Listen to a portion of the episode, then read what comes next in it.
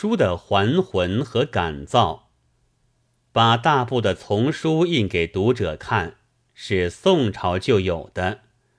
一直到现在。缺点是因为部头大，所以价钱贵；好处是把研究一种学问的书汇集在一处，能比一步一步的自去寻求更省力，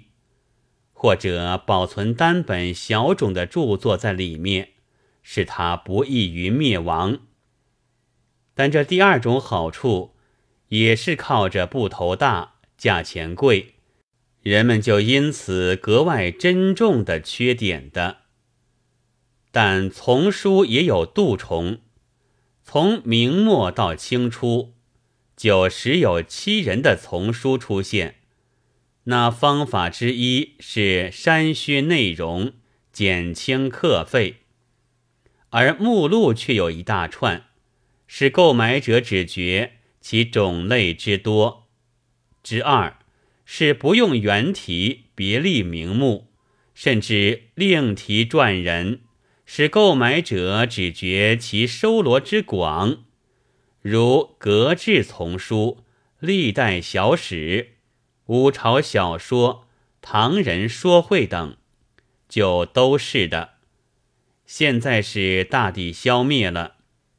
只有末一种化名为唐代丛书，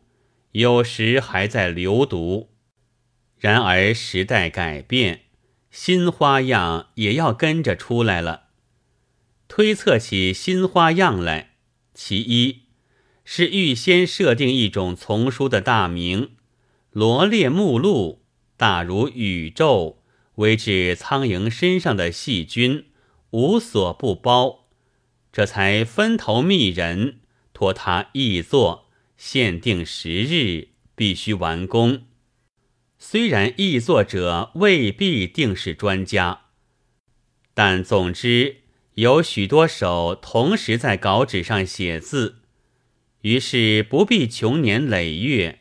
一大部煌煌巨制也就出现了。其二是原有一批零碎的旧译作，一向不甚流行，或者虽曾流行，而现在却已经过了时候，于是聚在一起，略加类别，开成一串五花八门的目录，而一大部煌煌巨制也就出现了。出版者是明白读者们的心思的，有些读者们苦于不知道什么是必要的书，所以往往以为被选进丛书里的总该是必要的书籍，而且丛书里的一本价钱也比单行本便宜，所以看起来好像很上算。加以大小一律，也很合人们爱好整齐的心情，本数又多，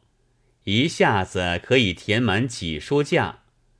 规模不大的图书馆有这几部，馆员就省下时常留心选购新书的精神了。然而出版者是又很明白购买者们的经济状况的，他深知道现在他们手头已没有这许多钱，所以这书一定是廉价，使他们拼命地办出来，或者是分期预约，使他们逐渐地搅进去。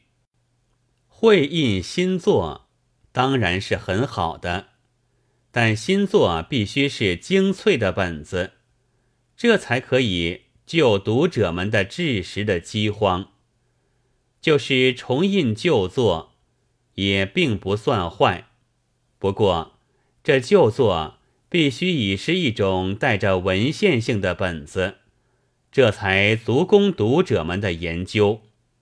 如果仅仅是刻日速成的草稿，或是站房角落的存书，改换新装，招摇过市，但以大或多或廉诱人，使读者花去不少的钱，实际上却不过得到一大堆废物。这恶影响之在读书界是很不小的。凡留心于文化的前进的人，对于这些书应该加以检讨。2月15日。